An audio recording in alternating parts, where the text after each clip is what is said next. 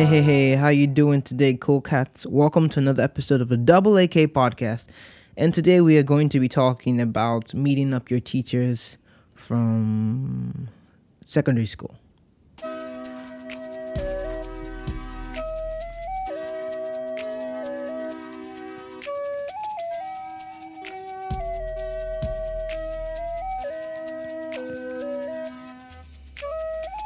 So, welcome once again. And if you're new here, I'm your host, Toya Rasinar, the host of the Double AK podcast. And welcome to the Average African Kid podcast, where you get everything related to life experiences, cross cultural divides, the transition between country and country, continent and continent, culture and culture, world and world, the whole shebang, where you get everything from an emic perspective.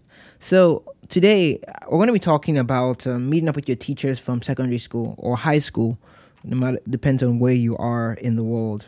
So yesterday I ran into one of my old teachers, and that was one of the most interesting times.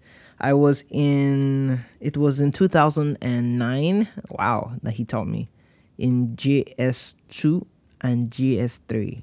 He was the business studies teacher at um, Delta Careers College. He was in Warri, Delta State. And this guy, he he's a Ghanaian, and he taught me business studies, and he taught our class typewriting too. Business studies, finance, finance, and typewriting. And this guy was what you would like to call. You see, when when I was younger, we would call him. The guy was wicked. Now that I'm older, we say, I say rather, that he was very strict. And that really just um, gets me started because up front, the reality that my perspective of him has changed with time is very interesting. I mean, I know I change every single day, but realizing that a man that I always say, ah, this guy is wicked, though. Ah, the way he flogs people, eh? ah, he flogs the shaggy out of them. But now I'm like, yeah, he was very strict. He was very strict, and um, he had very strong morals, and that's who he was. That's what he did. So I would say this guy was strict and he taught us a lot of stuff. He gave us some a lot of good life lessons and other things like that. And now that I'm out of school, I realize how much he did.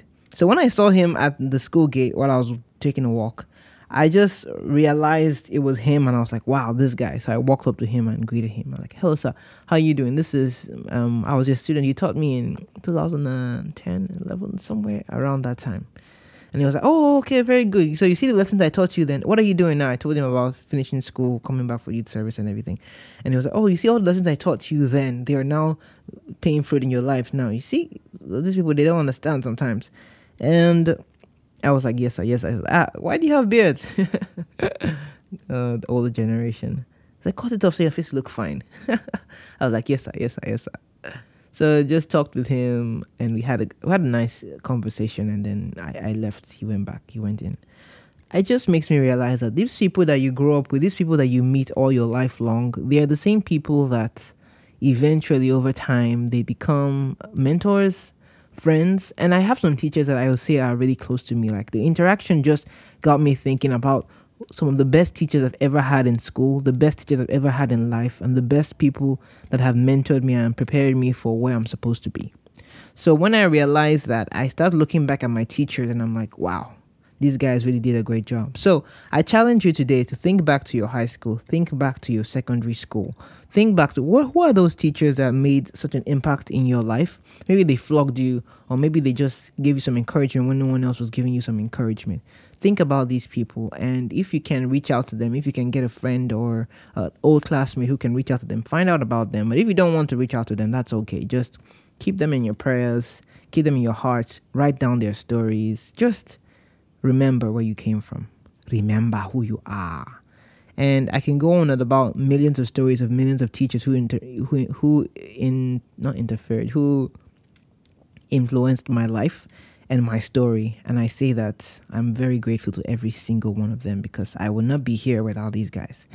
So I guess I make this my own teacher appreciation moment. Thank you, teachers out there, for all you do. Keep on impacting lives because in the future it's to pay off, it's to bear fruits and it's to reap rewards. So, hey, you never know what can happen in the future. Side note, I was just thinking like random thoughts. Let's say if I I had enough money to to um buy cars for everybody, all teachers that I really liked. Just give you, I'll give you that mental exercise. If you had enough money, extra money that you could you could buy cars for the teachers that, that really influenced your life, who would you buy a car for? Think about it. I would love to hear your thoughts in the in the comments below. I think I'm going to post a, a link, and that's where you get your um. You can talk to me. You can click it, and you can leave me a voice message. Okay. Have a wonderful day, and I'll talk to you guys later.